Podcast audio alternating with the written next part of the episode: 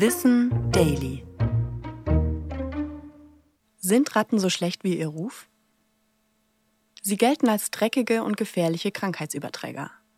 Ratten haben einen schlechten Ruf, dabei sind sie uns ähnlicher als manche denken. Im Allgemeinen sind die Tiere menschenscheu, nachtaktiv und nicht gerne allein.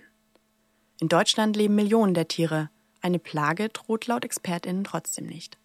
Die Ratte, die mit den meisten Vorurteilen zu kämpfen hat, ist dabei die Wanderratte.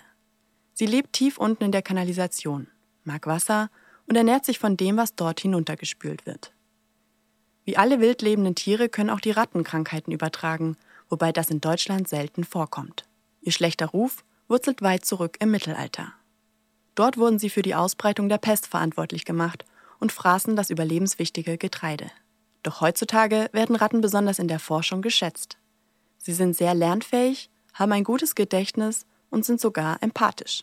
Forschungen zeigen, dass Ratten eine Art Hilfsbereitschaft gegenüber Artgenossen entwickeln können und deren Leid nachempfinden. In einem Experiment halfen die Ratten ihren Artgenossen an Futter zu kommen, wenn es für diese außer Reichweite lag.